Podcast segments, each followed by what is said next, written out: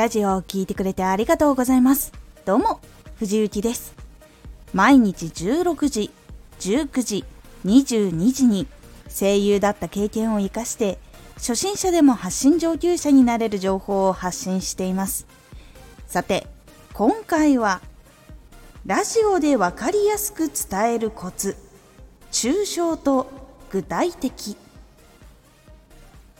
ラジオで情報をわかりやすく伝える時のコツは抽象的な話をしてそのことを具体的な話もして説明することです。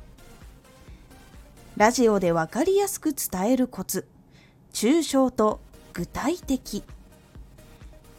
内容の情報だけではいまいちやることが分かったけどどうなるのかが分からなかったりするのでそこを補う必要があります。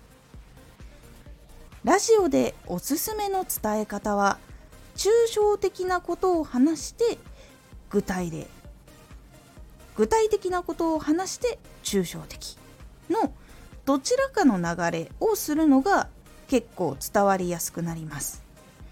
例えばですがラジオは毎日更新した方がいいんです。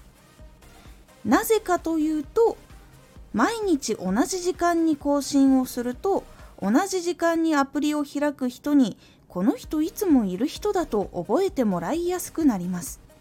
それだけでも聞いてもらえる可能性が高くなります。というふうに話をすると最初のラジオは毎日更新した方がいいんですっていうのが抽象的なこと。そしてその後に毎日更新するとアプリ開く人に覚えてもらえるよっていうのが具体的なことになるのであこういうふうに実際行動するとなるんだなっていうことが分かりやすくなるんです。それではこの逆パターンの場合毎日同じ時間に更新をすると同じ時間にアプリを開く人にこの人いつもいる人だと覚えてもらいやすくなります。なのでラジオは毎日更新した方がいいんです。と話すと具体的な行動をすると抽象的にどのようなことにつながるのかっていうのが分かりやすくなります。毎日更新をすると覚えてもらえる。だから毎日更新した方がいいんだなという理解につながるんです。で分かりやすく伝えたい時は抽象的と具体的を使って話してみるようにしてみてください。これだけでも結構伝わりやすさっていうのが変わるので是非試してみてください。今回のおすすめラジオ。聞きやすくなるラジオのコツ。間を使う。ラジオが間を使うことで聞きやすくなるというお話です。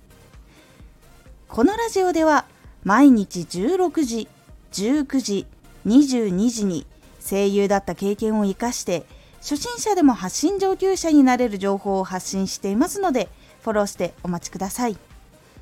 毎週2回火曜日と土曜日に藤雪から本気で発信するあなたに送るマッチョなプレミアムラジオを公開しています。有益な内容をしっかり発信するあなただからこそ収益化してほしい。そして多くの人に聞き続けられてほしい。